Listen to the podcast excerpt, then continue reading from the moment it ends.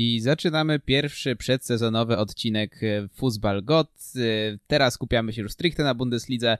Poprzednie 2 tygodnie były takie przygotowawcze. Najpierw druga Bundesliga, potem ogólnikowo o Bundeslidze, a teraz już omawiamy sobie po kolei wszystkie zespoły przed startem nowego sezonu niemieckiej najwyższej klasy rozgrywkowej. Ja się nazywam Krzysztof Bardel i witamy się w standardowym składzie Kacper Jagiełło i Maciej Iwanow. Witam. Cześć. No i na wstępie mamy przedstawiciela Bayernu Monachium w Polsce, fana Bawarczyków. Herzlich willkommen, Patryk. Herzlich willkommen. Herzlich willkommen, Bundesliga.pl. Zapraszamy do grupy, korzystając z okazji, którą także współtworzymy. Znaczy, bardziej duchem niż ciałem, ale wciąż w gronie administracji jesteśmy. Dobrze, przejdźmy zatem do Bayernu, bo czas nas goni. Odcinek i tak będzie bardzo obszerny. Pytanie jest tyle, że ciężko wybrać, od czego zacząć, więc może powiedz nam tak w dużym skrócie, bo to nie jest odcinek o poprzednim sezonie, tylko o tym, co nas czeka w przyszłości, no ale możemy zacząć od tego, jak oceniasz poprzedni sezon w wykonaniu Bayernu, zmianę trenera, no i możesz zahaczyć na początku o zmiany kadrowe, które zachodzą w tym czasie w Bayernie, ale może na razie bez szczegółów, bo do szczegółów przejdziemy sobie w dalszej części. No, miniony sezon był umiarkowanie dobry. Umiarkowanie to znaczy oczywiście Bayern zdobył mistrzostwo Niemiec. Umiarkowanie dlatego, że no, nie było mega dobrze. To znaczy w Lidze Mistrzów Bayern odpadł już w ćwierćfinale. Z Pucharem Niemiec pożegnał się bardzo szybko. Tylko jedno trofeum, kiedy oczekiwania kibiców po jeszcze poprzedzającym sezonie, gdzie zdobyli praktycznie, nie praktycznie, tylko zdobyli wszystko, co się dało zdobyć. No, oczekiwania były ogromne, a tutaj przyszedł ten sezon miniony. No i tylko jedno trofeum, czyli no niby dobrze, ale mogło być zdecydowanie lepiej. Bundesliga zakończyła się już w momencie, kiedy Lipsk zgubił kilka punktów po drodze i Bayern miał tam spokojne chyba 6-7 punktów przewagi. To już było wiadomo, że Bundesliga jest wygrana. Puchar Niemiec przegrany z drużyną z drugiej Bundesligi, niespodziewanie dosyć na wczesnym etapie. To był bodaj grudzień, chyba nikt się tego nie spodziewał, czyli to, no, można nazwać totalna kompromitacja akurat w tych rozgrywkach. Dalej Liga Mistrzów, kiedy też tutaj wszyscy sobie ostrzyliśmy zęby, to nagle kontuzja Lewandowskiego w meczu z Andorą, wypada ze składu na mecze z PSG. No i z tym PSG Bayern wyglądał dosyć blado, zwłaszcza w tym pierwszym spotkaniu, jeżeli dobrze pamiętam. No i szybkie pożegnanie się z Ligą Mistrzów. No i taki to był sezon bardzo pozostawiający niedosyt wśród kibiców, moim zdaniem. Do tego gruchnęła właśnie informacja o tym, że Hansi Flick odchodzi z Bayernu Monachium. Jeszcze rok temu by było to chyba nie do pomyślenia, bo człowiek, który przyszedł, wskoczył w buty Niko Kovaca, zebrał zespół, no nie wyglądający najlepiej do tej pory. Stworzył prawdziwego potworka, wygrał wszystko, co się dało i już sezon później odchodzi. No ale warto tutaj znowu przypomnieć o tym konflikcie, który zaistniał pomiędzy Flickiem a Hasanem Salihamidziciem, pomiędzy zarządem. Była tutaj różnica wizji na rozwój drużyny, różne plany transferowe, no i to w pewnym momencie musiało się tak skończyć. No, mogło się skończyć inaczej, no, może Hasan mógł zrezygnować, czy coś ten deseń, ale myślę, że tutaj Hansi Flick, jak tylko wyczuł, że może dostać ciepłą posadkę w reprezentacji Niemiec, to od razu z niej skorzystał. No i po prostu w zgodzie się pożegnał z klubem. W jego miejsce przyszedł Julian Nagelsmann. Z klubem pożegnali się także David Alaba, Jerome Boateng i Javi Martinez. No i ten sezon taki, no mówię, pozostawiający duży niedosyt. No to wiele zależy, to o czym mówisz pokazuje, jak wiele zależy od, że tak powiem, że punkt widzenia zależy od punktu siedzenia, bo gdyby po Kovaczu bezpośrednio przed Nagelsmann, wszyscy byliby w niebo wzięci. No a tak mimo wszystko pozostaje taka nutka niepewności przy tym Flicku, bo nie wiadomo, jak dalej wyglądałaby jego praca po tym olbrzymim sukcesie. No ale teraz już może skupmy się na przyszłości. Bayern nie powalał w sparingach, Bayern nie powala na rynku transferowym, chociaż wydawało się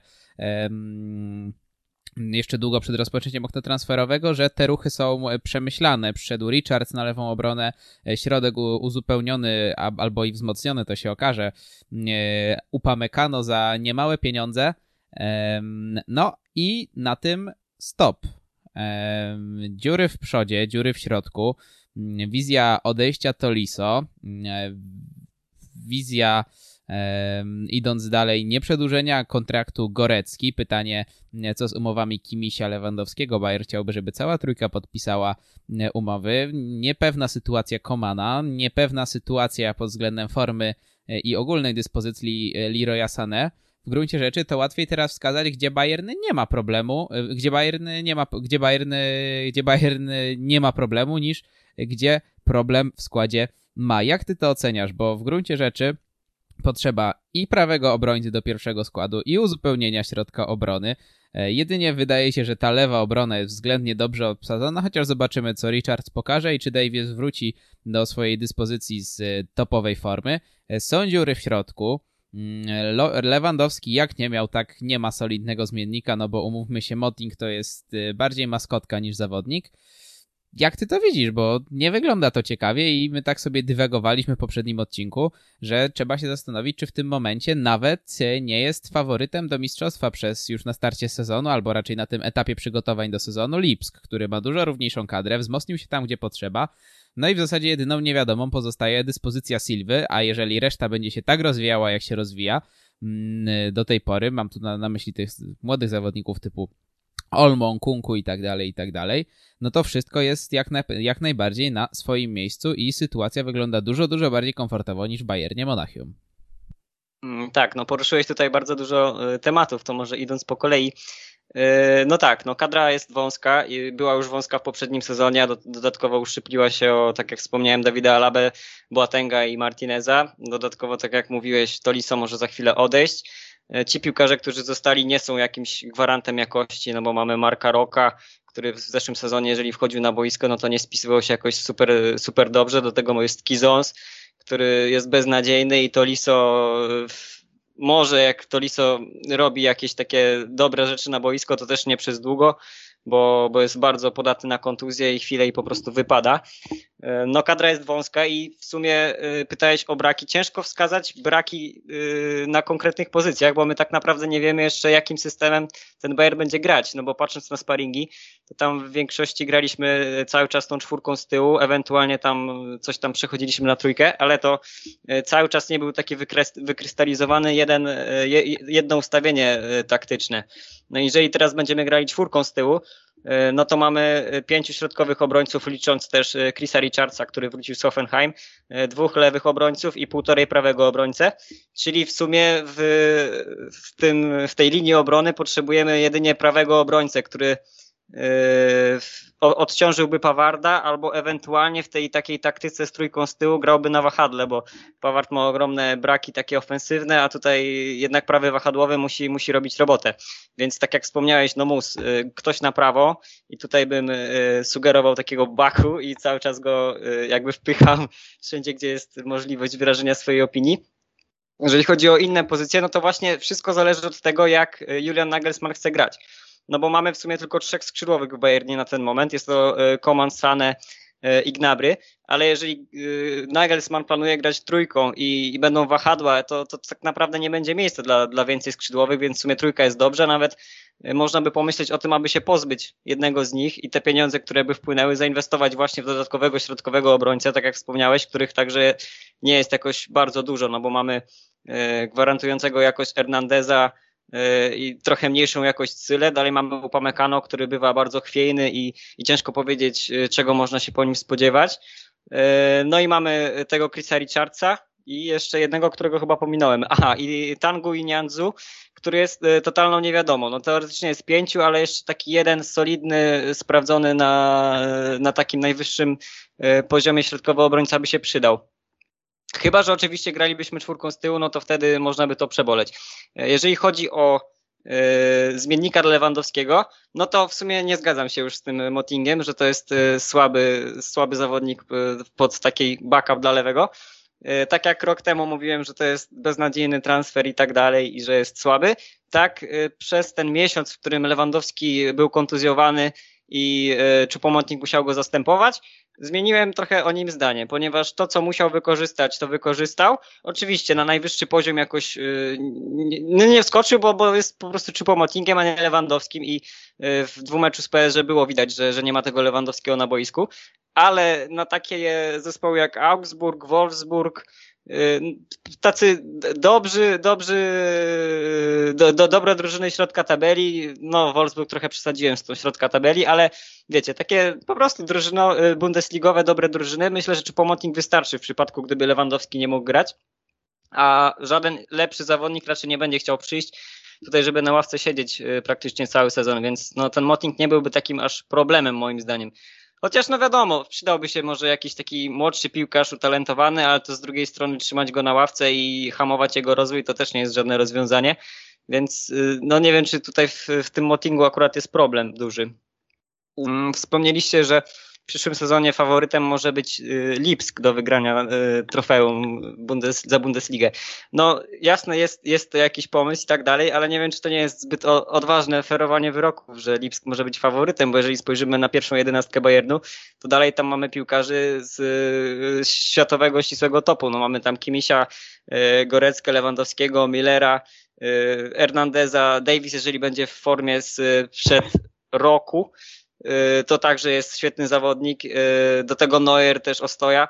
No pierwszy skład jest mega, jeżeli jakby nie dotknął zespołu kontuzje i tak dalej, to myślę, że no nie można mówić inaczej niż tak, że Bayern jest faworytem w tym sezonie, aczkolwiek no na zwykłą chłopską logikę, nawet jeżeli w meczach takich bezpośrednich Lipsk kontra Bayern i Bayern kontra Lipsk by w obu przegrał, to wygrywając wszystkie poprzednie spotkania spokojnie ma tytuł mistrza Niemiec zapewniony. Jeżeli tutaj Marsz teraz w Lipsku nie będzie gubił punktów z drużynami z dołu tabeli, to myślę, że faktycznie mogą coś tam namieszać w tym sezonie, no bo w poprzednim bywało tak, że Lipsk miał całkiem fajną zdobycz punktową i tak dalej, a tutaj nagle przychodził mecz z jakimś słabszym rywalem i te punkty gubił, więc no wszystko zależy od tego, jak będą grali z tymi słabszymi drużynami. Mistrzem może zostać każdy, Borussii Dortmund nawet bym nie skreślał, bo też mają bardzo dobry skład, ale myślę, że czysto na papierze, jeżeli patrzymy na pierwszy skład, to Bayern dalej jest faworytem. No myślę, że ciężko wskazywać inaczej mimo wszystko. Trochę bym tutaj wbrew sobie mówił, uważając inaczej, chociaż no tak jak wspomnieliście, Lipsk ma najbardziej szeroką kadrę i tutaj napiętrzenie meczów w Bayernie, granie na trzy fronty, jakaś plaga kontuzji, która praktycznie co sezon się zdarza, może mieć duży wpływ na to, jak to będzie wyglądać, ale no jednak bym stawiał na Bayern w dalszym ciągu.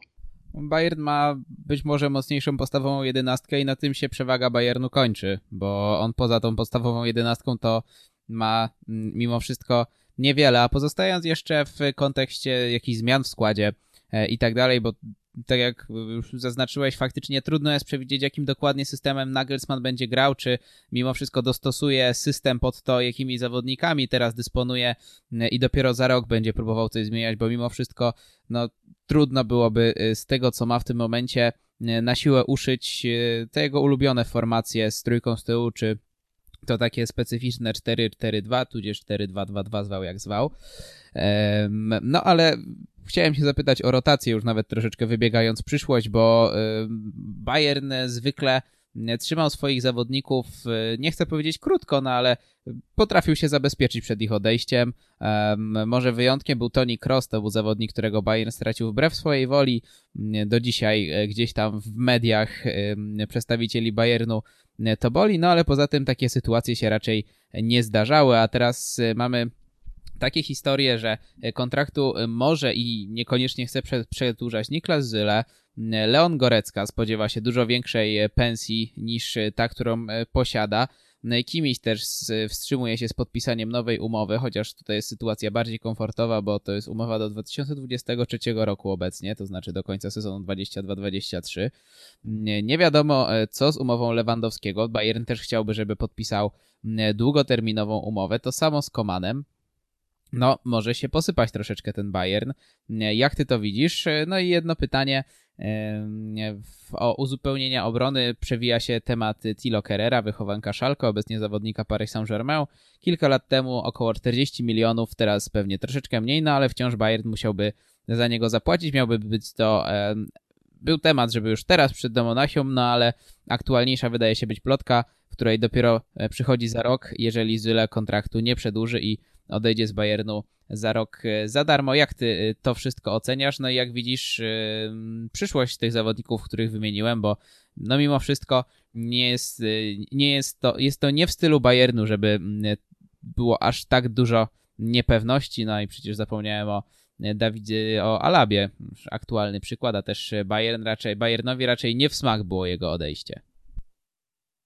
No tak, no ja tutaj przychodziłem do waszego podcastu z myślą o tym, że bardzo zhejtuję właśnie zarząd pod względem tego, jak realizują swoje negocjacje kontraktowe z zawodnikami.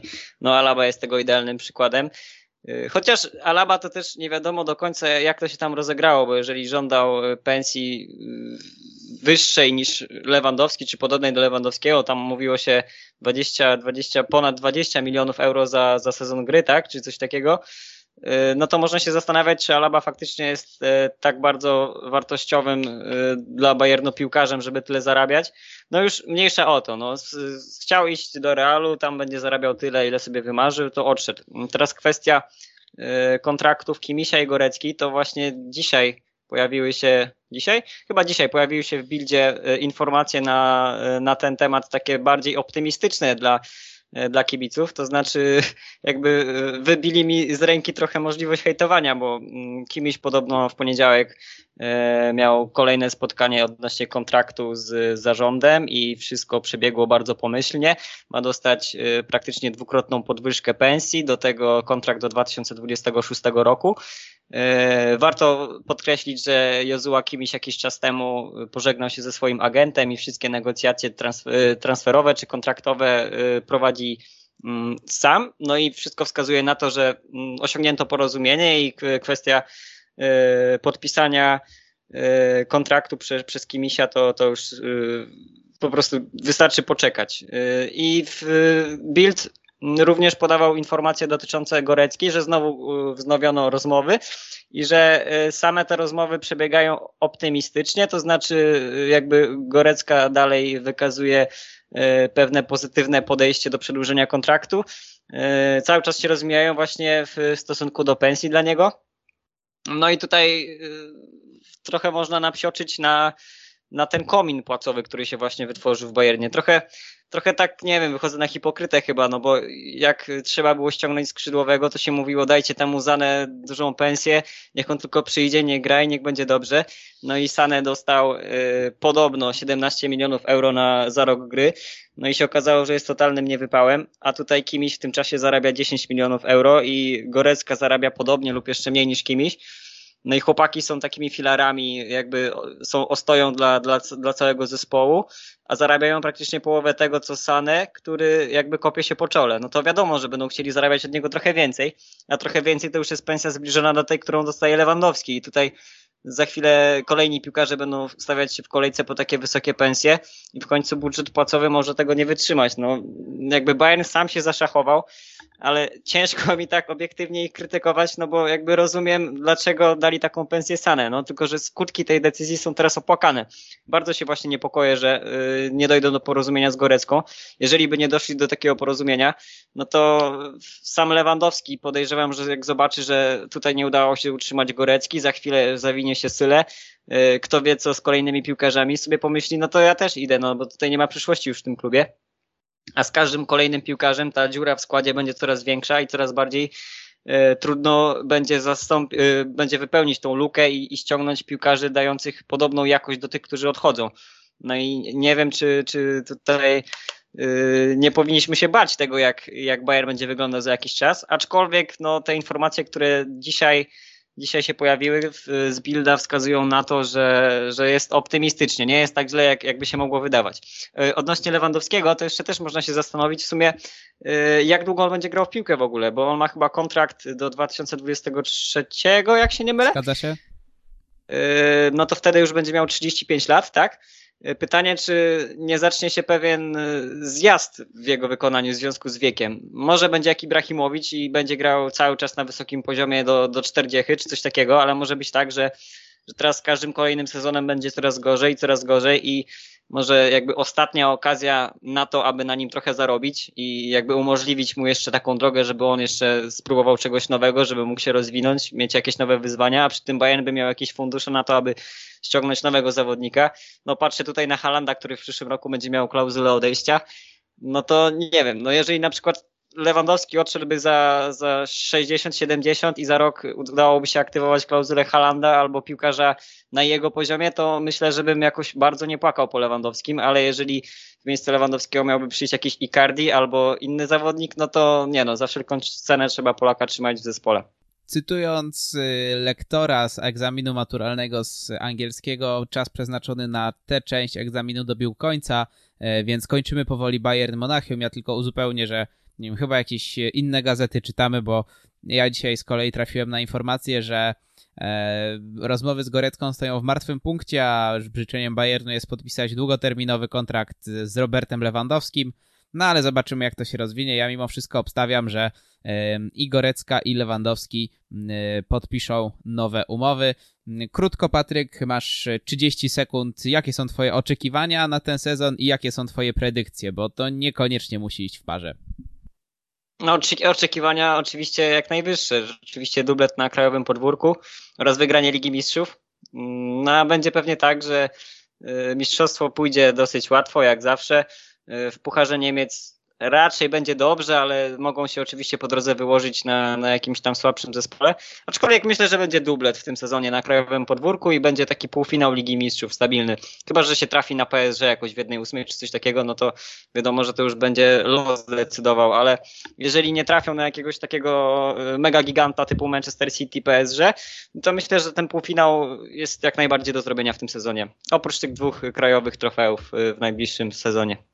Super, dziękujemy Ci bardzo. Patryk Gurtatowski był naszym i Państwa gościem, a my teraz powoli przechodzimy do następnej części programu. I rozpoczynamy kolejną część naszego przedsezonowego programu. Jest z nami Wojciech Janiuk, czyli fan Freiburga. Witamy Cię bardzo serdecznie. Witam wszystkich słuchaczy. No i przechodzimy bez owijania w bawełnę do tego, co tam w Freiburgu piszczy. Gdy otworzymy sobie zakładkę z transferami na przeciętnej stronie, w której można znaleźć informacje o Bundeslidze, znajdziemy całkiem sporo ciekawych transferów, a potem zatrzymamy się na Freiburgu, gdzie jest cisza, jak chodzi o transfery do klubu. Jak ty widzisz tę sytuację? Wrócił Nico Schlotterbeck z wypożyczenia i wydaje się, że na tym koniec. Jest sporo wzmocnień z drużyny rezerw, ale jako takich zawodników póki co na horyzoncie nie widać. Zgadza się. Dzisiaj akurat wyszło pismo klubowe Heimspiel, w którym był między innymi wywiad z naszymi dyrektorami sportowymi i finansowymi, z Lekim Kartenbachem. I tam zostało to bardzo fajnie omówione, że w pierwszej kolejności jakby oni skupiali się na transferach wewnątrz klubu. Przede wszystkim też, żeby poczyścić kadrę i zredukować listę prac. Kadra była niedobrze zbilansowana jeszcze po poprzednim sezonie, co było w tej zimie, gdzie dużo zawodników udało się na wypożyczenia. Tak naprawdę z zewnętrznych transferów były zapowiedziane zawsze około 2-3 transferów, to już mówili o tym w maju, czerwcu. Miał przyjść napastnik i dwóch pomocników, jeden o inklinacji ofensywnej, drugi o defensywnej, do środka pola. Podchodzenie kadry moim zdaniem wyszło dobrze. Nie udało się tak naprawdę pozbyć, można powiedzieć, 3 piłkarzy, których było w planie, czyli to jest Patrick Kammerbauer, który wrócił z Norymbergi z wypożyczenia i trafił do naszej drużyny rezerw od razu. Do odejścia był szykowany także Nico Schlotterbeck właśnie, pomimo dosyć dobrego sezonu w Unionie Berlin. Liczono się z tym, że odejdzie i zrobi miejsce w kadrze dla 2 nowych, młodych, którzy przyszli właśnie z U23. O tych drużynie zaraz jeszcze też parę słów powiem, bo jest, warto powiedzieć, bardzo dużo tych ciepłych słów.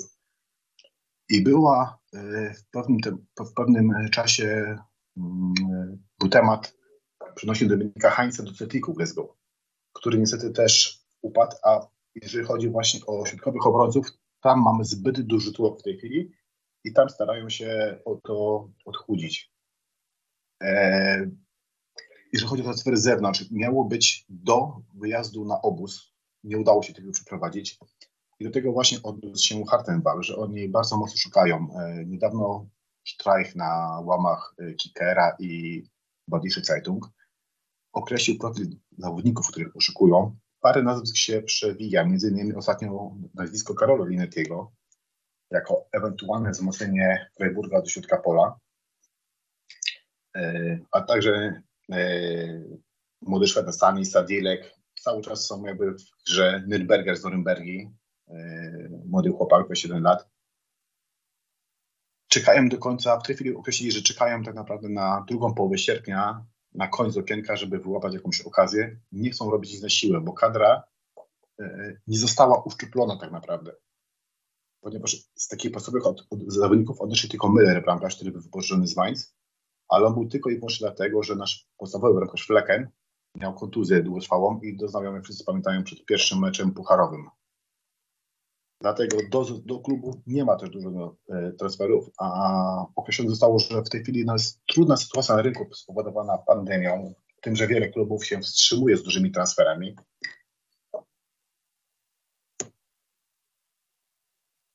No i w sumie to w tej chwili to wszystko, tak? Jest odchudzanie kadry polegało. Jeżeli chodzi o drużynę U23, których przyszło 6 zawodników, nasza druga drużyna wygrała swoją Regionalligę i awansowała do trzeciej ligi. Dwóch chłopaków już w poprzednim sezonie bardzo dobrze się wprowadziło. To był Silbi Dila i Burkhardt, który zdążył zadebiutować na wiosnę w pierwszym zespole, ale także Atubolu, Ezekwem, Kevin Schade czy Noah Weishaupt, to jest syn byłego piłkarza Freiburga, Marko Weichhaupta, zostali włączeni do pierwszej drużyny jako bardzo perspektywiczni i rewelacyjnie grali w Regionalidze. Trener Streich uznał, że warto im dać teraz włączyć do pełnego przygotowania do sezonu i nawet sparingi, które zespół grał, to było czy to z Vaduz, czy z pierwszy sparing z Saarbrücken, Leverkusen, czy obydwa sparingi z Strasburgiem. Dużo grało tam właśnie chłopaków juniorów. Składy były niesamowicie pomieszane i też Streich właśnie na łamach tego naszego pisma Heimspiel w wywiadzie odnosi się do tego, że właśnie jego zadaniem głównym jest wprowadzenie tych młodych, budowanie ich, że jest odpowiedzialność dużo na trenerach, ale także na starszych piłkarzach, którzy muszą wprowadzić tych młodych do seniorskiej piłki. Chodziło mi bardzo o zbilansowanie kadry. Moim zdaniem to się udało, mówię, z wyjątkiem tych dwóch środkowych obrońców, z czego Nico Schlotterbeck, no powiem szczerze, on się cały czas wypowiadał, że chce odejść z klubu, były tam, przewijały się nazwy Leverkusen, Red Bull Lipsk. Nie udało się dopiąć transferu i niedawno, w zeszłym tygodniu, ogłosił, że zostaje w Freiburgu, że chce tutaj zbudować swoją markę, co przy jego wcześniejszych wypowiedziach bardzo się spodobało kibicom i spora krytyka na niego spadła. Jeżeli chodzi o postrzeganie Freiburga, zauważyłem taką zmianę. Do tej pory byśmy zawsze tak typowali na miejsca od 14 do 17, 16, że będziemy walczyć o spadek. W tym roku bardzo wielu kibiców już nas typuje między 7 a 11 miejscem. Na Twitterze to zresztą dużo widać, tam bo są typy przedsezonowe. To jest pewna zmiana mentalności postrzegania samego klubu z zewnątrz. Kibice nasi też widzą nas już taki potencjał, że jesteśmy w środku tabeli, możemy atakować puchary, czyli już nie podniemy się rozpadkiem w środku tabeli, tylko w środku tabeli walczymy o puchary, jak się uda. Ale co ciekawe, Streich z Schusterem wypowiadają się, że taka mentalność nie jest w sztabie szkoleniowym. Oni dalej zakładają walkę o utrzymanie i podkreślają, że tam, gdzie pokory nie było, bardzo szybko zespoły walczyły o utrzymanie. I tutaj ciekawe dali przykłady. Wolfsburg, Werder, Hamburg, Schalke, czyli VfB Stuttgart, który w ostatnich latach 2 razy spadł z ligi. Czyli oni są dalej w pokorze, nasz cel to 40 punktów, pewne utrzymanie, co nas to cieszymy się bardzo. Plus oczywiście wprowadzanie młodych, to jest też Streicha do składu. Mają naprawdę perełki, szczególnie Ezekwem czy Burkhardt. Moim zdaniem będą dostawać bardzo dużo szans. Mogą się wprowadzić, zrobić furorę na poziomie właśnie braci Schlotterbeck, którzy niedawno znikąd pojawili się we Freiburgu w Bundeslidze, a teraz są już ogólnie znani wśród sympatyków i ekspertów Bundesligi.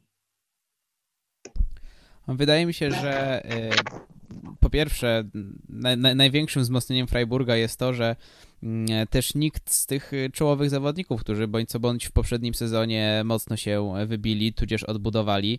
Odbudował się chociażby Griffon, ale Salaj czy Demirowicz albo Santa Maria znakomite sezony rozegrali i utrzymanie ich przynajmniej na tym etapie, no i też Günther, który przecież pojechał z kadrą na mistrzostwa, utrzymanie ich na tym etapie, więc wydaje się, że już raczej Freiburga nie opuszczą.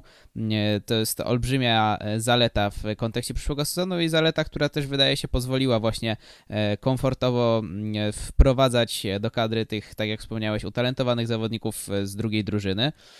Wydaje mi się także, że gdyby takie podejście do budowania kadry i do rozwoju drużyny miała jakikolwiek inny zespół, czy to z czołówki, czy to z dołu tabeli, to byśmy troszeczkę popukali się w głowę i powiedzieli, że no przecież to nierealne i to się źle skończy. No ale w kontekście Freiburga jakoś tak nie przechodzi mi w ogóle przez myśl, żeby oni walczyli o utrzymanie. I jestem przekonany, że mniej lub bardziej to wypali. Gdyby mimo wszystko kadra Freiburga była i jest budowana z zawodników, nie ujmując im niczego, przeciętnych, którzy no, wznoszą się na wyżyny w klubie. Oczywiście nie wszyscy, są też strzały nietrafione, no ale chociażby ci wymienieni przeze mnie do tej pory na początku tej wypowiedzi są bardzo dobrym przykładem, więc no szapoba dla Freiburga, no i przede wszystkim dla Strajsia, który jest, wydaje się, głównym architektem tego, jak postrzegamy Freiburg i jaką mimo wszystko solidną drużyną się stał. Tak, szczególnie tutaj przykład jest dobry Szalaja, który po dobrym sezonie w Bundeslidze, premierowym sezonie w Bundeslidze, też bardzo dobrze zagrał na Mistrzostwach Europy i mówiono o tym, że jest możliwe jego odejście do jakiegoś tam mocniejszego klubu. Nie zdecydowano się na jego sprzedaż, łączono Grifo przecież też z klubami z Serie A, czy to z Lazio, czy tam się przewijał też bodajże Napoli, Torino, został też w naszym klubie i to świadczy o tym, że jednak jest ta stabilizacja, finansowo jest też dobrze. Pandemia na nasz klub jakiegoś mocnego piętna nie odcisnęła.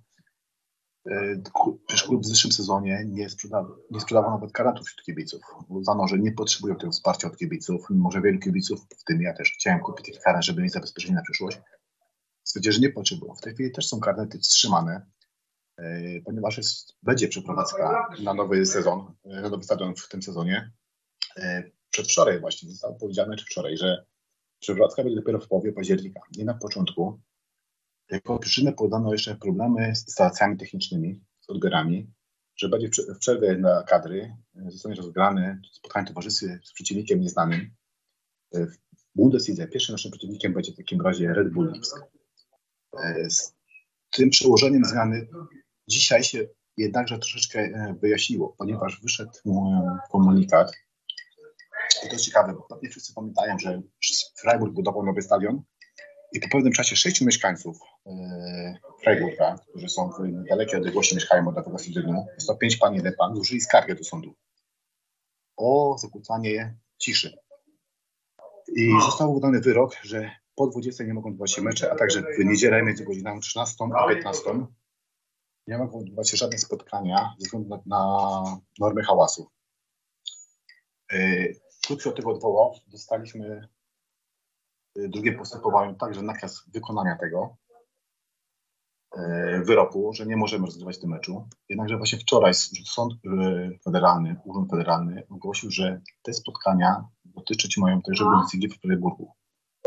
Chciałbym zaznaczyć, że jedynie rząd Baden-Württembergi nie zastosował tego prawa. Może inaczej to wytłumaczę. Ogólnie rzecz biorąc, w Niemczech jest brane pod uwagę, że może być 18 odstępstw od tej reguły.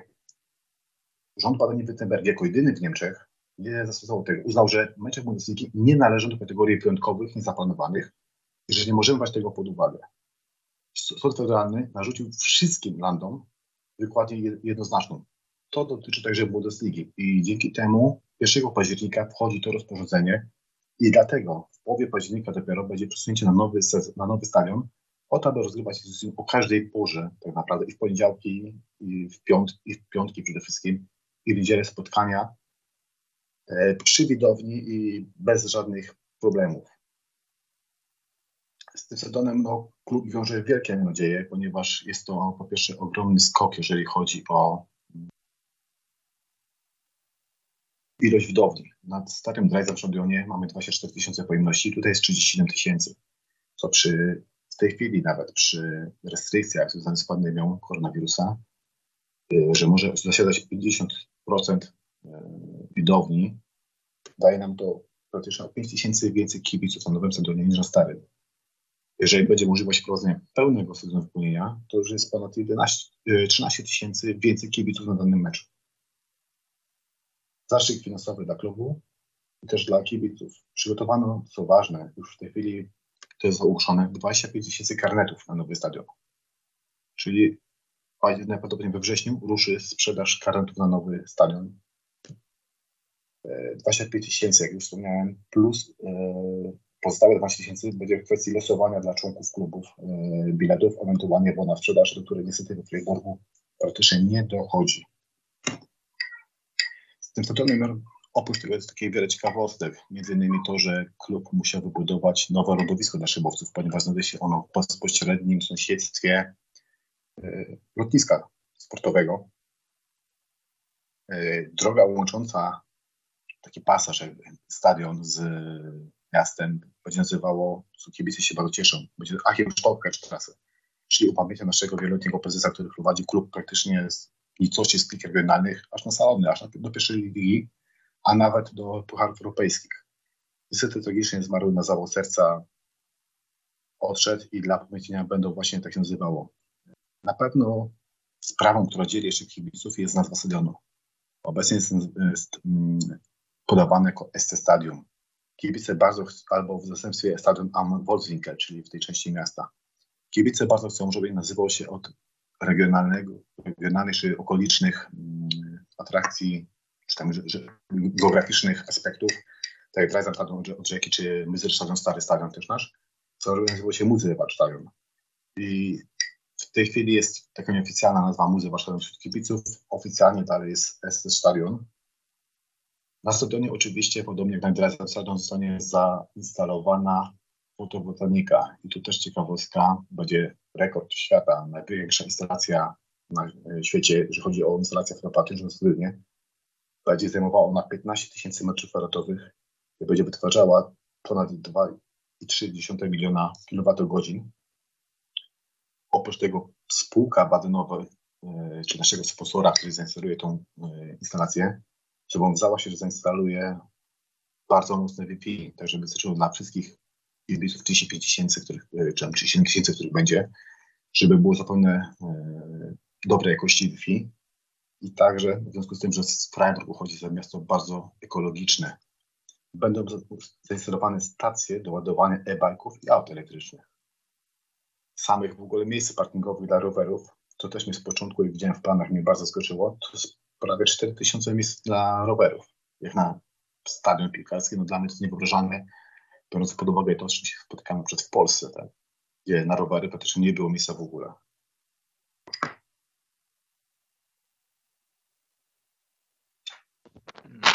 Tak na zakończenie jedno pytanie, bo Freiburg wydaje się być taką najbardziej stabilną drużyną obecnie w Bundeslidze. Trener pracuje tutaj wiele lat.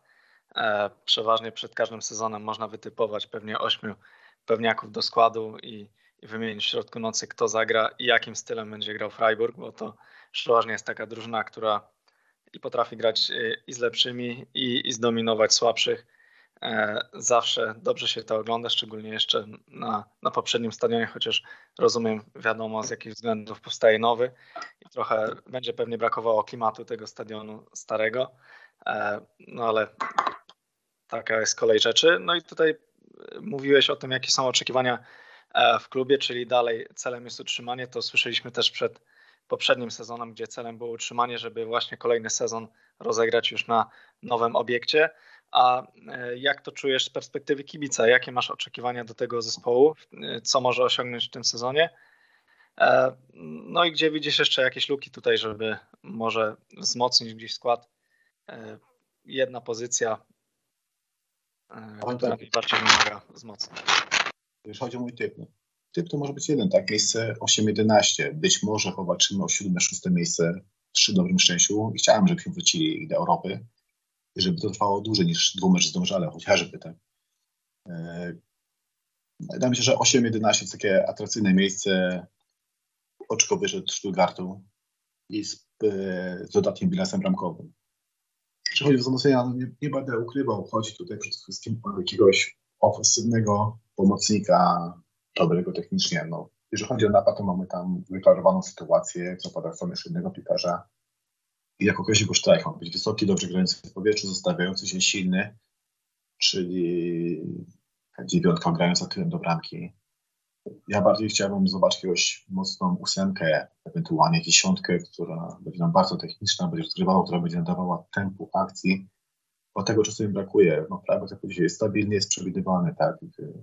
8-9 piłkarzy, można powiedzieć, z głowy, którzy wystąpią, bo są pewniakami. Tam małe roszady mogą być na sytuację na treningach. Hamonice to jest styl Freiburga, jest bardzo przewidywalny, tak? Rozgrywamy piłkę spokojnie, piłka do przodu, bokami zagrywamy na szczęście właśnie przez Gintera, reprezentacji Niemiec, na mistrzostwach Europy. Brakuje mi kreacji w środku pola i tutaj chciałbym właśnie zobaczyć jakiegoś takiego bardzo fajnego, ofensywnego zawodnika z Finezją.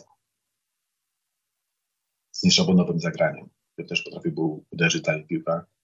Była szansa, nie wiem na jakim etapie jest, bo kontaktowałem się tutaj też z kolegami, którzy zajmują się Ligą Francuską, był takim piłkarzem, mam nadzieję, że dobrze wymówię, Bourigeau, który takim typową był właśnie ofensywną 8, taką 10, który potrafił nieszablonowo zagrać i kwota na razie się rozbija, transfer o kwotę zewnętrzną, którą tutaj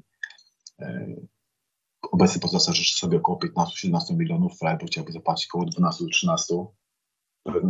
Patrzą się na inne rozwiązania, pojawiło się jakieś nowe nazwisko kolejnego Francuza, pojawił się Carolinetti, ale to myślę, że bardziej na 8, żeby ustabilizować sobie pola, żeby był backup też dla obecnych piłkarzy. Zobaczymy, no może się też Havertz obłudzi, który miał długą kontuzję, leczył ponad rok czasu, wrócił na poprzedni sezon, nie puszczał jeszcze do końca, tak jak potrafił kiedyś zapuścić, bo poszedł do Europy na w Polsce. No chciałem, żeby się budował, wyjść sobie pola mi tak najbardziej męczy, żeby był ktoś fajny, ofensywny, z polotem, z techniką, który potrafiłby tam rozegrać piłeczkę właśnie z Demirowiczem, z Jongiem, Grifo, z Szalajem. Okej, to już zupełnie na koniec, bo to jest zawsze wydarzenie, gdy rezerwy zespołu bundesligowego grają w trzeciej lidze. Mówiłeś, że wielu młodych chłopaków przeszło naturalną drogę do pierwszego zespołu. Kilku już sobie całkiem nieźle radzi też w drugiej Bundeslidze po odejściu. Trener tamtego zespołu objął Fortunę Düsseldorf. Dokładnie. Jakie są oczekiwania względem tego zespołu? Czy jest tam jakieś parcie na to, żeby się za wszelką cenę utrzymać, czy po prostu dalej będzie to promowanie młodych chłopaków, dawanie im szansy grać na ciekawym poziomie i dalsze wprowadzanie ich do zespołu, wypożyczanie, sprzedawanie. Tu się fajnie wypowiedział na ten temat kierownik tej drużyny, który powiedział wprost, że oczekiwań nie mają żadnych. Jest to całkowicie inna liga niż do tej pory. To jest liga ogólnokrajowa, całkowicie inni przeciwnicy. Nie tylko Lefiu, bo to już jest liga cała centralna, jeżdżą po całych Niemczech, nie tylko po regionie. Jest całkowicie nowe wyzwania. Oni nie wiedzą, na co się nastawić. Grają obecnie na naszym Dreizam Stadionie, tak? Czyli przysiędzyło Schwarzstadion, gdzie grała pierwsza drużyna przez tyle lat. Nie mamy oczekiwań, ryzyko jest duże, jak określił, ale jest szansa. Cieszą się z tego, bo to jest coś nowego w klubie. Tak naprawdę mamy drużynę męską w pierwszej Bundeslidze, czyli najwyższej klasie rozrywkowej, drużynę kobiecą w pierwszej Bundeslidze, czyli najwyższa klasa rozrywkowa i rezerwy w najwyższej klasie rozrywkowej, jakie mogą występować, czyli w trzeciej lidze. Bayern z Monachium 2 sezony pograł, w poprzednim sezonie opuścił szeregi trzeciej ligowych, przed Freiburg i Borussia Dortmund.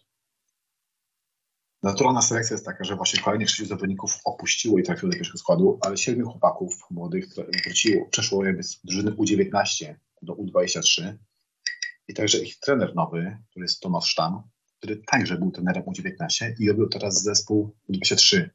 Bo w Freiburgu też podkreślałem, że oni nie szkolą tylko piłkarzy, a także trenerów. No przecież zobaczmy Oliver Sorg, czyli chłopak, gościu, który u nas był piłkarzem, który przez pół roku był trenerem, był asystentem Joachima Lewa.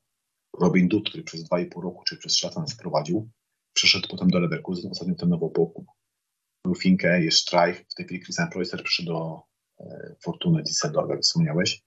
Mamy teraz nowego trenera. Zespół w ogóle nasz zawsze się opierał w ten sposób, że było tam 2-3 piłkarzy starszych. W tej chwili jest to Brun Schumacher, właśnie Patrick Hammerbauer, który wrócił z wypożyczenia z Norymbergi, nie udało się go wypożyczyć lub oddać. Bardziej grał w rezerwach, chłopak ma 24 lata. Johannes Flum, nasz były piłkarz, wrócił i został kapitanem miejsca Iwana Balicia. I został wśród jeszcze taki napastnik starszy, to jest Vincent Vermeil z Duisburga. Zespół wzmocniono zewnętrznie też, bo widziano, że na tym etapie to trzeba wzmocnić. Ściągnięto chłopaka z rezerw OCR, z rezerw Duisburga Melacha, z rezerw Bayernu Vansa, czy NP Karta z Werderu Brema. Jest. Także tutaj też wypromowano między innymi przecież Bieringer. Zresztą wiosnę spędził w Duisburgę Kickers. W tym roku został wypożyczony z opcją wykupu do Schalke. Luka Hermann trafił do Dynama Drezden, Ernst Haber do Jan z Regensburg, także do drugiej ligi. I na tym właśnie też to opiera, że to ma być taka wizytówka. Z jednej strony ogrywamy piłkarzy sobie już na poziomie centralnym. Tych chłopaków 18-19-letnich już naprawdę z bardzo dobrymi, renomowanymi przeciwkami możemy ograć i będą bardziej przygotowani do debiutów w pierwszej drużynie. Ewentualnie sprzedać ich i akademia zarabia na siebie. Tak? To jest główny cel. Ja bym bardzo chciał, żebyśmy utrzymali. To musieliby zdobyć około 45 punktów. Na razie 2 mecze, 2 razy po 0-0. Dobrze, że nie dużo procent, dużo bramek, jakoby nie w ogóle do tej pory nie zacięli. Mam nadzieję, że w ataku się troszeczkę jeszcze ruszy. No, jeżeli spadną, nie będzie jakiejś wielkiej katastrofy, bo to jest mimo wszystko trzecia liga i wrócą na swoje miejsce do Regionaligi, a nie gdzieś tam w licość, jeszcze niż Oberliga. Tak? No i myślę, że na tym możemy kończyć wątek Freiburga. Wydaje mi się, że temat całkiem wyczerpany, prawie, no może nie prawie, ale między 20 a 30 minut nam wyszło, także Wojtku, dziękujemy Ci bardzo za to, że do nas padłeś. Wojciech Janiuk był naszym gościem, dzięki. Dziękuję bardzo. A my tymczasem przechodzimy do następnego tematu. I płynnie przechodzimy do kolejnego zespołu, tym razem porozmawiamy o Beniaminkach, będzie to zespół z Fürth. I z tej okazji jest z nami gość Sebastian Małysz. Cześć. Cześć, witam. I od początku zaczniemy sobie o tym, co czeka tę drużynę w pierwszej lidze. Można tak powiedzieć, że to jest taki awans mimo woli i zaskoczył nie tylko kibiców, ale i wszystkich w klubie. Tak, tutaj zaskoczenie w mieście było ogromne. Zaskoczenie. No na samym początku jednak zaczęliśmy sezon od 3 remisów.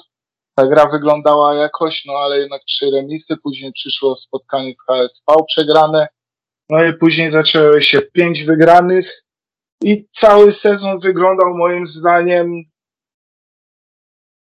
graliśmy cały czas na jednym poziomie. Jak był jakiś jeden zły mecz w naszym wykonaniu, to zaraz przyszły następne 2, 3, 4 lepsze.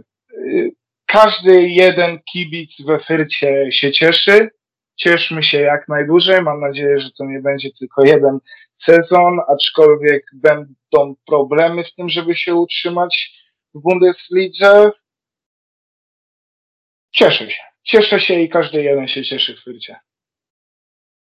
No właśnie, awans jest, ale pytanie też co dalej, bo wielu młodych zawodników już odeszło z klubu. Wzmocnień aż takich zbyt wielkich nie ma. Wiadomo też, jakie są realia Beniaminków w tym sezonie.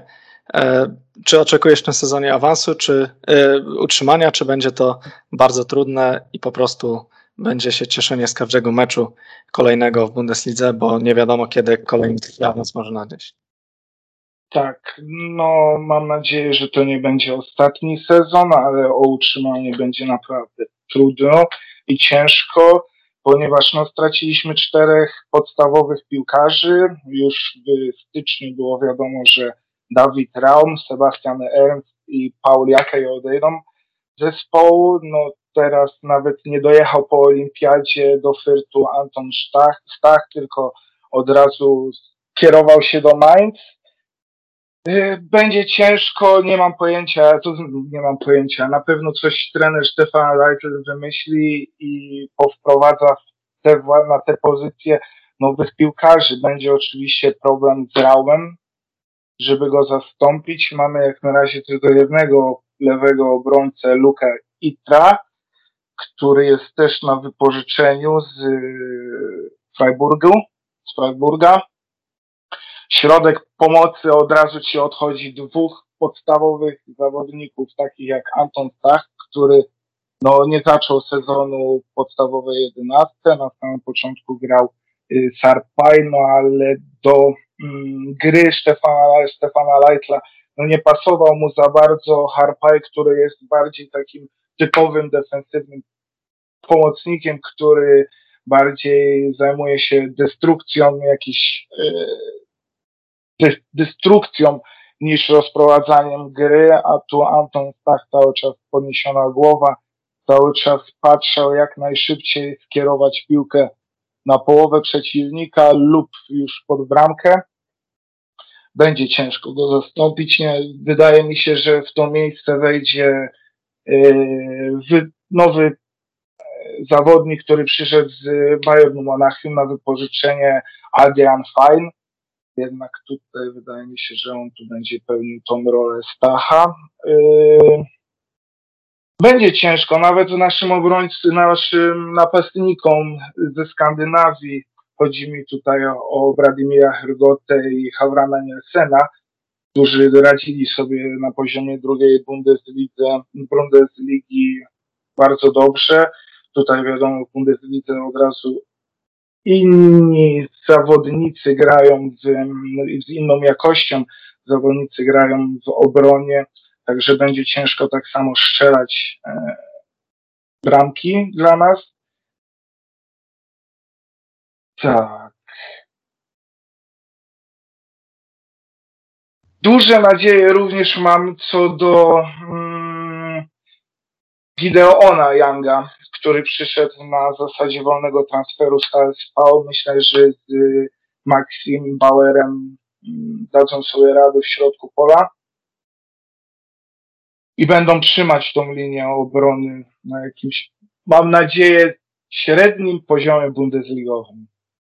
Ale będzie oczywiście ciężko utrzymać się w lidze. Wydaje mi się, że to będzie, jeśli utrzymamy się w lidze, to będzie następne zaskoczenie w Niemczech, że po awansie, po stracie 4 podstawowych piłkarzy daliśmy radę utrzymać się w lidze. Można powiedzieć, że Fürth to jest taka galijska wioska, ostatnia niepokonana galijska wioska, którą otaczają sami przeciwnicy i atakują z każdej strony. Fürth absolutnie, totalnie nie pasuje do Bundesligi. Najmniejszy stadion, najmniejszy budżet, najmniejsza kadra. Jak myślisz, co wymyśli Stefan Leitl? Co będzie najsilniejszą stroną Fürth w nowym sezonie? Czy możemy spodziewać się, że będzie grał tak samo jak w drugiej lidze? Po sparingach widać było, że każdy jeden sparing, który Spielvereinigung zagrało przedsezonowy, tu w składzie były cały czas rotacje, były składu, ustawienia. Graliśmy w drugiej Bundeslidze ustawieniem tym diamentem 4-1-2-1-2, gdzie wystarczy dobrze boki zabezpieczyć. Mówię o przeciwniku, który będzie grał z nami. Wystarczy dobrze boki zabezpieczyć, i my już nie mamy tej ofensywnej mocy, co mieliśmy w drugiej Bundeslidze. Oczywiście Rahn po lewej stronie odszedł, który miał 15 asyst w sezonie, ale po drugiej stronie Mayerhöfer tak samo równie dobrze prezentował się z asystami, te jego flanki też dochodziły do napastników. Ciężko. Tak jak powiedziałem, całkowicie inaczej obrońcy grają w Bundeslidze. Wydaje mi się, że nie będzie tyle miejsca dla napastników. W środku Polak, w środku szesnastki. Musi coś innego wymyślić, bo naprawdę na tą formację z diamentem idzie szybko wziąć i zneutralizować nas i nie pozwolić do zadawania. Bokami nie będziemy mogli wziąć, dośrodkowywać, także tu już by był minus dla nas w grze ofensywnej. Co do defensywnych, tak powiedziałem, również brakuje nam środkowego obrońcy Jakera, który odszedł do Unionu Berlin, lewego obrońcę. Trzeba linię defensywy znowu zacząć od nowa budować, no bo to, że Iter był w tamtym sezonie w drużynie, był na wypożyczeniu również, to nie oznaczało to, że grał dużo minut przy takim zawodniku jak Raum. W środku, tak jak powiedziałem, wydaje mi się, że Young i Bauer będą trzymali tą obronę, ale no zobaczymy. Z innymi zawodnikami będziemy grali tak naprawdę. Z Bundesliga całkowicie inny poziom. Będzie musiał cokolwiek innego wymyśleć niż z ustawieniem w diamencie. Nie wydaje mi się, żeby przechodził Stefan Leif na trójkę w obronie, bo nawet w sparingach nie wyglądało, żeby się ustawiali z tyłu z trójką. Tylko kontry. To, co od nas na samym początku w drugiej Bundeslidze pokazywaliśmy, kontry, szybkie przejścia do przodu na połowę przeciwnika. Wydaje mi się, że to będzie jedyny taki sensowny, jak na początku, rozwiązanie sensowne na początku sezonu. Jak mówisz, na pewno będzie ciężko, ale też z drugiej strony, jeżeli już w jakim sezonie Fürth miał awansować, to wydaje się to być najlepszy sezon. Dwie mocne firmy w tamtym sezonie poleciały do drugiej ligi, czyli Werder i Schalke. I tutaj naprawdę będą dużo większe szanse na pozostanie w lidze niż jeszcze można było powiedzieć o tym w poprzednich sezonach. Tak więc jeżeli chyba tutaj upatrywać jakichś szans, to właśnie w tym. No jedynie i wyłącznie w tym, no ale to też można powiedzieć, że przez pracę zespołu całego i pracę trenera mamy ten awans. Jakościowo drużyna nie jest na poziomie Bundesligi i będzie ciężko się utrzymać. Oczywiście, tak jak powiedziałeś, te dwie drużyny, Schalke i Werder, spadły z Bundesligi, no ale tam jest następnych 17 drużyn, które będą chciały się utrzymać. Może mniej będzie chciało się utrzymać, bo niektóre już będą miały zapewniony awans, jak powiedzmy Bayern Monachium, ale jest 17 zespołów, z którymi trzeba walczyć. I tyle. Będzie łatwiej o tych dwóch przeciwników, no ale nie wydaje mi się, żeby to było jakiekolwiek uproszczenie dla nas, żeby się utrzymać w lidze. Jasne. W tej dekadzie już mieliśmy Fürth Bundeslidze w sezonie 12-13. No i wtedy nie poszło najlepiej, tylko 4 zwycięstwa, ale też kilku młodych, ciekawych zawodników później przebiło się na najwyższym poziomie w Niemczech. No i jakbyś miał porównać te dwa zespoły, czyli ten dzisiejszy i ten z tamtych czasów, który jest twoim zdaniem lepszy, który ma mocniejsze punkty? To znaczy, to też nie wyglądało tak, że przy tym pierwszym sezonie, przy tym pierwszym awansie my w Bundeslidze dostawaliśmy cały czas w czapę po 5-6-0. To były przeważnie przegrane jedną bramką, może dwoma czasami. To też nie wyglądało tak, że myśmy odstawaliśmy całkowicie od tej ligi. Były dobre mecze, no ale nie punktowaliśmy, ponieważ nie mieliśmy tego doświadczenia w zespole. I również w porównaniu tych obu drużyn, no to bym powiedział, że obydwie drużyny miały dobrego trenera, który chciał pracować z młodzieżą. Zarówno Mike Buskens, jak i Stefan Leitl cały czas prowadzą w drużynie młodych zawodników i tu mogę połączyć te dwa porównania, że i w tamtych czasach i teraz przy tym awansie obydwie drużyny miały młodych zawodników perspektywicznych, pomieszanych z doświadczeniem. Mam nadzieję tylko, że akurat nie w tamtym sezonie byliśmy tylko jeden sezon w Bundeslidze, a teraz po tym sezonie zostaniemy. No, kibice chyba najbardziej nie chcą powtórki domowej dyspozycji Fürth z tamtego sezonu, gdzie przez cały sezon nie udało się wygrać ani jednego meczu w domu. Teraz informacją, znaczy newsem, już wiadomością numer 1 przed nowym sezonem jest powrót kibiców na trybuny. Powiedz mi, jak to wygląda u was? Ilu kibiców może wejść na trybuny? Jak to jest z biletami, karnetami? Ogólnie w całym Bayernie może pod 35 chyba procent pojemności stadionu może wejść, także we Fürcie to jest ponad 16 000, to jest 4 000 niecałe może, to ponad 4 000 znaczy może wejść, z czego karnetowicze, już większość to karnetowicze z tamtego sezonu są, nie było otwartej sprzedaży karnetowej, także kupno biletu we Fürcie będzie czynić z cudem. Okej, to teraz tak na koniec jeszcze krótkie pytanie dla tych, którzy nie śledzili Fürth w drugiej lidze, a będą oglądali to teraz, i jakbyś miał wybrać jednego zawodnika, twoim zdaniem, na którego najbardziej warto zwrócić uwagę na bundesligowym poziomie? W tamtym sezonie cała drużyna jako kolektyw bardzo dobrze się prezentowała. Ciężko wziąć jednego takiego. Wiadomo, David Raum moim zdaniem będzie zawodnikiem bundesligowym przez cały czas i będzie na pewno w reprezentacji Niemiec występował na tej pozycji. Co do Bundesligi na poziomie, wydaje mi się, że nasz kapitan Władimir Hrygota nie zejdzie z poziomu prezentowanego w drugiej Bundeslidze. Oczywiście, tak jak zaznaczyłem, będzie ciężej, bo to są inni obrońcy grający w Bundeslidze. Do tego mam nadzieję, że nasz wychowanek Maksymilian Bauer, środkowy obrońca, pokaże się z dobrej strony. Tak, tych dwóch, no i oczywiście Dixon Abiama, który wchodzi, strzela bramki, pięknie się porusza po boiskach. Naprawdę warto zapamiętać tego pana. Trzymamy za słowo i będziemy na pewno śledzić poczynania drużyny w przyszłym sezonie, a na teraz dziękujemy za wyczerpującą rozmowę. Naszym gościem był Sebastian Małysz. Dzięki. Dziękuję bardzo.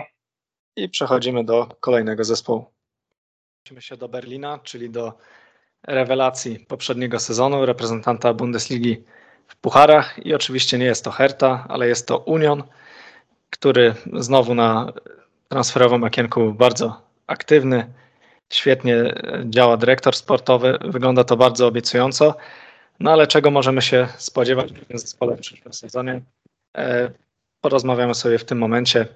I jak myślisz, Maćku, jaki to będzie sezon dla Unionu? Czy uda się powtórzyć ten wynik z poprzedniego sezonu, czy będzie to o wiele trudniejsze rozgrywki dla nich, biorąc też pod uwagę to, że różne drużyny w poprzednich latach, takie nietopowe, awansowały do pucharu, no i to raczej okazywało się dla nich przekleństwem, a nie nagrodą, więc tutaj może być różnie, no ale też na tyle Union ma szeroką kadrę, że może będą w stanie pogodzić i rozgrywki pucharowe, i ligowe. Dokładnie tak, europejskie puchary dla klubów takich jak właśnie Union Berlin, czyli tych klubów z tego drugiego, trzeciego szeregu Bundesligi, czasami mogą być takim pocałunkiem śmierci. Ale no cóż, Union Unionem, a były dyrektor sportowy Herty, Michael Pretz, swego czasu powiedział, że Berlin jest taką metropolią i stolicą kraju, która zasługuje na europejskie puchary i tych pucharów się doczeka. No i doczekał się. Aczkolwiek chyba jest zaskoczony tym, który klub awansował do tych pucharów. Też przypomnijmy, że nie jest to pierwsza przygoda Unionu z pucharami, gdyż w 2001 roku Union sensacyjnie jako trzecioligowiec dotarł do finału Pucharu UEFA, do finału Pucharu Niemiec, gdzie przegrał z Schalke i dzięki temu awansował do eliminacji Pucharu UEFA, gdzie odpadł w drugiej rundzie eliminacji. Notabene w tej samej rundzie odpadła Hertha, także był to czarny tydzień dla stołecznych zespołów. Teraz w eliminacjach do Ligi Konferencji Union zagra albo z fińskim Kuopio, albo z Astaną. Ciężko przewidzieć, co będzie. Znaczy tak, teoretycznie Union ma obowiązek awansować do tej Ligi Konferencji. Mimo wszystko to jest niemiecki zespół. Więc musi awansować. No, tak, ale też mieliśmy takie przykłady kiedyś, czy Freiburg, czy Mainz też. Czy Mainz, dokładnie tak. Przerywał się na eliminacjach. Dlatego mam nadzieję, że Union wyciągną wnioski z przygód właśnie Köln, z przygód Freiburga i po to właśnie było to powiększenie tej kadry. Union ma teraz naprawdę fajną, zbalansowaną i dużą kadrę, gdzie trener Urs Fischer naprawdę może wystawić dwie równorzędne jedenastki. Więc o rotację może być spokojny. I z takim ostrożnym optymizmem można patrzeć ten nowy sezon. Czy Union jest w stanie powtórzyć to 7. miejsce z zeszłego sezonu? Ja bym poszedł dalej. Dla mnie Union może być czarnym koniem tego sezonu i może pójść nawet wyżej. Jeśli te kontuzje ominą Union i wszyscy najważniejsi piłkarze będą zdrowi, to czemu nie? Czemu nie Liga Europy? A kto wie, czy nie Liga Mistrzów? Pamiętajmy, że poza czołową trójką ta cała grupa robocza, która plasuje się za Bayernem, Borussią Lipskiem, ma sporo własnych problemów. Wszyscy są w takiej fazie przebudowy.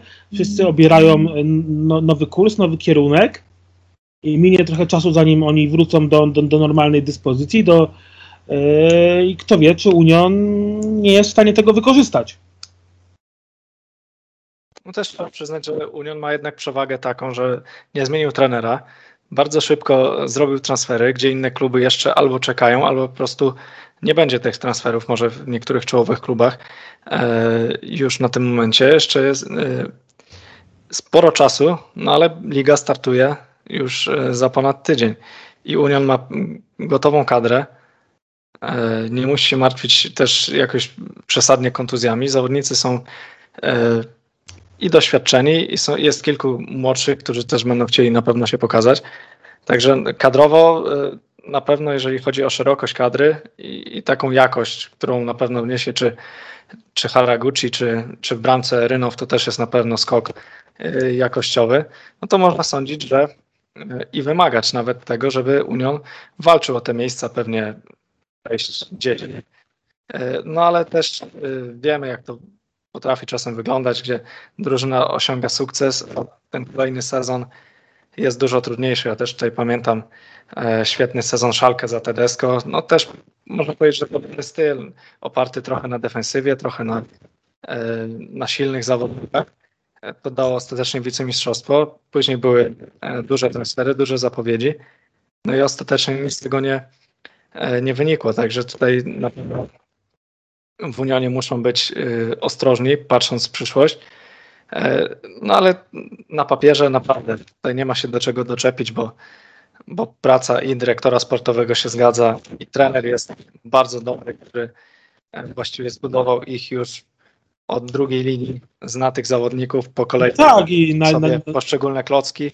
No i to jest na pewno duża przewaga, bo mamy tutaj sporo niewiadomych jednak w czołówce. Czy to chodzi o trenerów, są też urazy, no i są takie kluby, które albo straciły kluczowych zawodników, takich strat nie ma, albo jeszcze nie były w stanie wzmocnić kadry na tym etapie przygotowań. Także tutaj jest na pewno duża przewaga Union.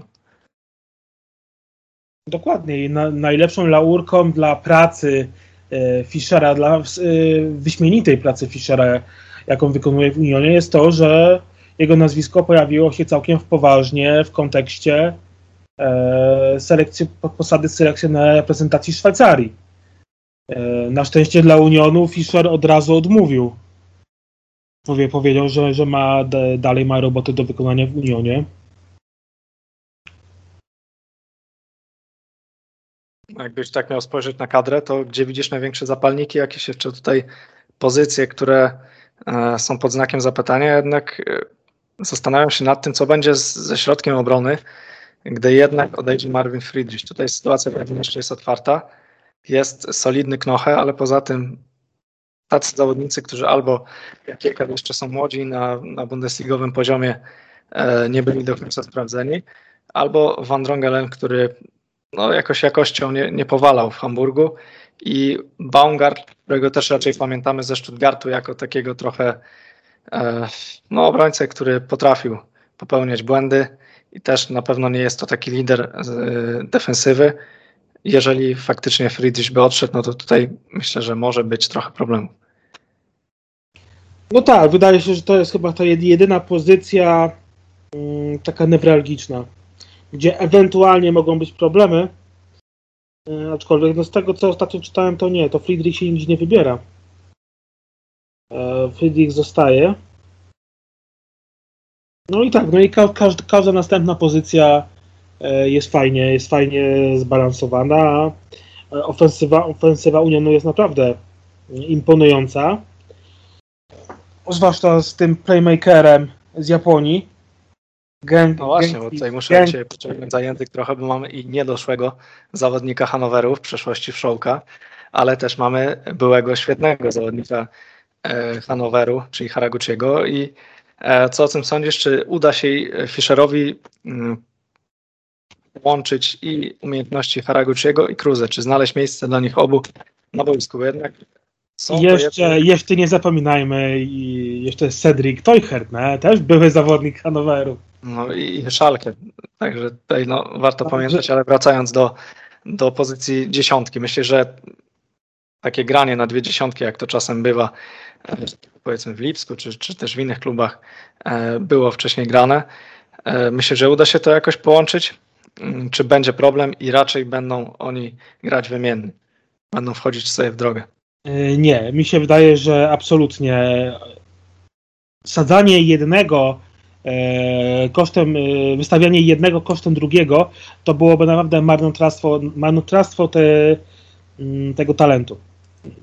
Haraguchi jest, zarówno Haraguchi, jak i Kruse są tak doświadczonymi piłkarzami, że bez problemu się ze sobą dogadają. Zresztą po tym, co widziałem w zeszłym sezonie, jak prezentował się Haraguchi, to jest najlepszy transfer Unionu, jaki mógł być. Gość grał przez cały sezon, nasz najlepszy piłkarz w tym fatalnym sezonie. Przerastał tą drużynę. Zresztą jeden z najlepszych piłkarzy w całej lidze. I harował na całej długości boiska. Jak trzeba było harować w obronie, to cofał się do obrony. W pewnym momencie grał nawet na wysuniętego napastnika, bo były takie dwa mecze, gdzie przez większość grał właśnie na dziewiątce. No ale wiadomo, no, ofensywny pomocnik to jest jego nominalna pozycja. I wracając do meritum, nie, mi się wydaje, że obydwoje odnajdą się bez problemu na boisku. No, nawet obydwaj też, że nie teraz nie pasuje, o coś jeszcze. Okej, to jeszcze wracając do kadry, bo jak się patrzy na to na pewno trzeba docenić Union za to, że w awansie to była jednak taka drużyna toporna. Przeważnie grali jakąś dłuższą piłką na Andersona i to już Gikiewicza, ale swoje punkty grali. Później kolejny sezon, już przyszedł Kruse, trochę był odmieniony styl, trochę już to ciekawie się oglądało, było więcej podań prawymi i bardziej ofensywnej. I teraz znowu dokładają kolejny element, czyli Haraguchiego, ale poza tym znowu poszli na ilość. Jakoś też za tym idzie, okej. Takie transfery, jakie można się spodziewać po Unionie, czyli zawodnicy jednak silni, wysocy, wybiegani. No ale to też trzeba pewnie tutaj docenić ich za to, że trzymają się tego, co dało im sukces i nie chcą szukać kwadratowych jaj, szukać czegoś jeszcze lepszego, żeby nie przedobrzyć. I mamy w tym wszystkim jeszcze dwóch Polaków. Mamy Wszołka i Puchacza, czyli zawodników w bocznych sektorach boiska, gdzie pewnie będą mieli dużo szansy. Puchacz raczej wielkiej konkurencji na lewej stronie nie ma, bo Lenz odszedł do Eintrachtu, został Gieselman, no i Ryerson też może grać na lewej stronie, a Wszołek może i zagrać na wahadle, zagrać pewnie jako skrzydłowy w zależności od ustawienia, czyli też pewnie swoje minuty złapie. A ty jak oceniasz takie ruchy, czy tutaj faktycznie to jest dobry moment dla Puchacza, żeby akurat w Unionie kontynuować karierę. No i co masz powiedzieć o Wszołku, czy faktycznie on tutaj będzie odgrywał jakąś rolę, powiedzmy nawet zmiennika, który będzie się pojawiał częściej na boisku, czy to jest po prostu takie skorzystanie Unionu z okazji, że zawodnik, który powiedzmy jest ograny na jakimś konkretnym poziomie, poszerzy kadrę, ale niczego więcej po nim się spodziewać nie możemy. Dla Puchacza to jest idealny klub. Dla Puchacza Union jest absolutnie świetnym kierunkiem. Tak jak wspomniałeś, on nie ma jakiejś ogromnej konkurencji na swojej pozycji i jak nie w pierwszej, drugiej kolejce, jak nie zacznie w pierwszym składzie, w pierwszych kolejkach, to bardzo szybko ten pierwszy skład wywalczy. Natomiast co do Wszołka, no i też biorąc pod uwagę, no Puchacz ma 22 lata, to jest jego pierwszy klub na zachodzie, klub z czołówki, klub, który będzie grał w europejskich pucharach, to jest idealne miejsce dla niego, żeby się wybić jeszcze wyżej. A co do Wszołka, to może lepiej spuśćmy zasłonę milczenia na Wszołka. Mam z nim złe wspomnienia. Zostało jeszcze. Wiesz, to nie wiadomo jak Wszołek czuje się w tym Berlinie, czy przeszło mu to. Nie, a teraz tak poważnie. No dla Wszołek ma już większą konkurencję na tej prawej stronie, aczkolwiek no oczywiście no, ten sezon będzie długi na trzech frontach, więc swoje minuty też dostanie, zwłaszcza, że prezentował się bardzo dobrze w sparingach. Na pewno nie zacznie tego sezonu w pierwszym składzie, ale później no kto wie. No i na pewno dla Unionu lepiej, że na igrzyskach za długo nie zabawili Niemcy. Kruse szybciej będzie mógł wskoczyć do składu. Na pewno pozytyw. No ale jak ty mówiłeś tu o Haraguchim, pompowałeś go, to może być duży. To myślę, że ten Ryno w bramce też będzie tutaj dawał jakość, bo już świetny sezon za sobą, jakkolwiek to nie zabrzmi w drużynie, która zleciała z Ligi z Hukiem i traciła bramki hurtowo. No on tam naprawdę był wielokrotnie najlepszym zawodnikiem na boisku. Może i nie było trudne, ale wielokrotnie świetnymi interwencjami się popisywał i szkoda by było, żeby się pojawiał na ławce w trakcie.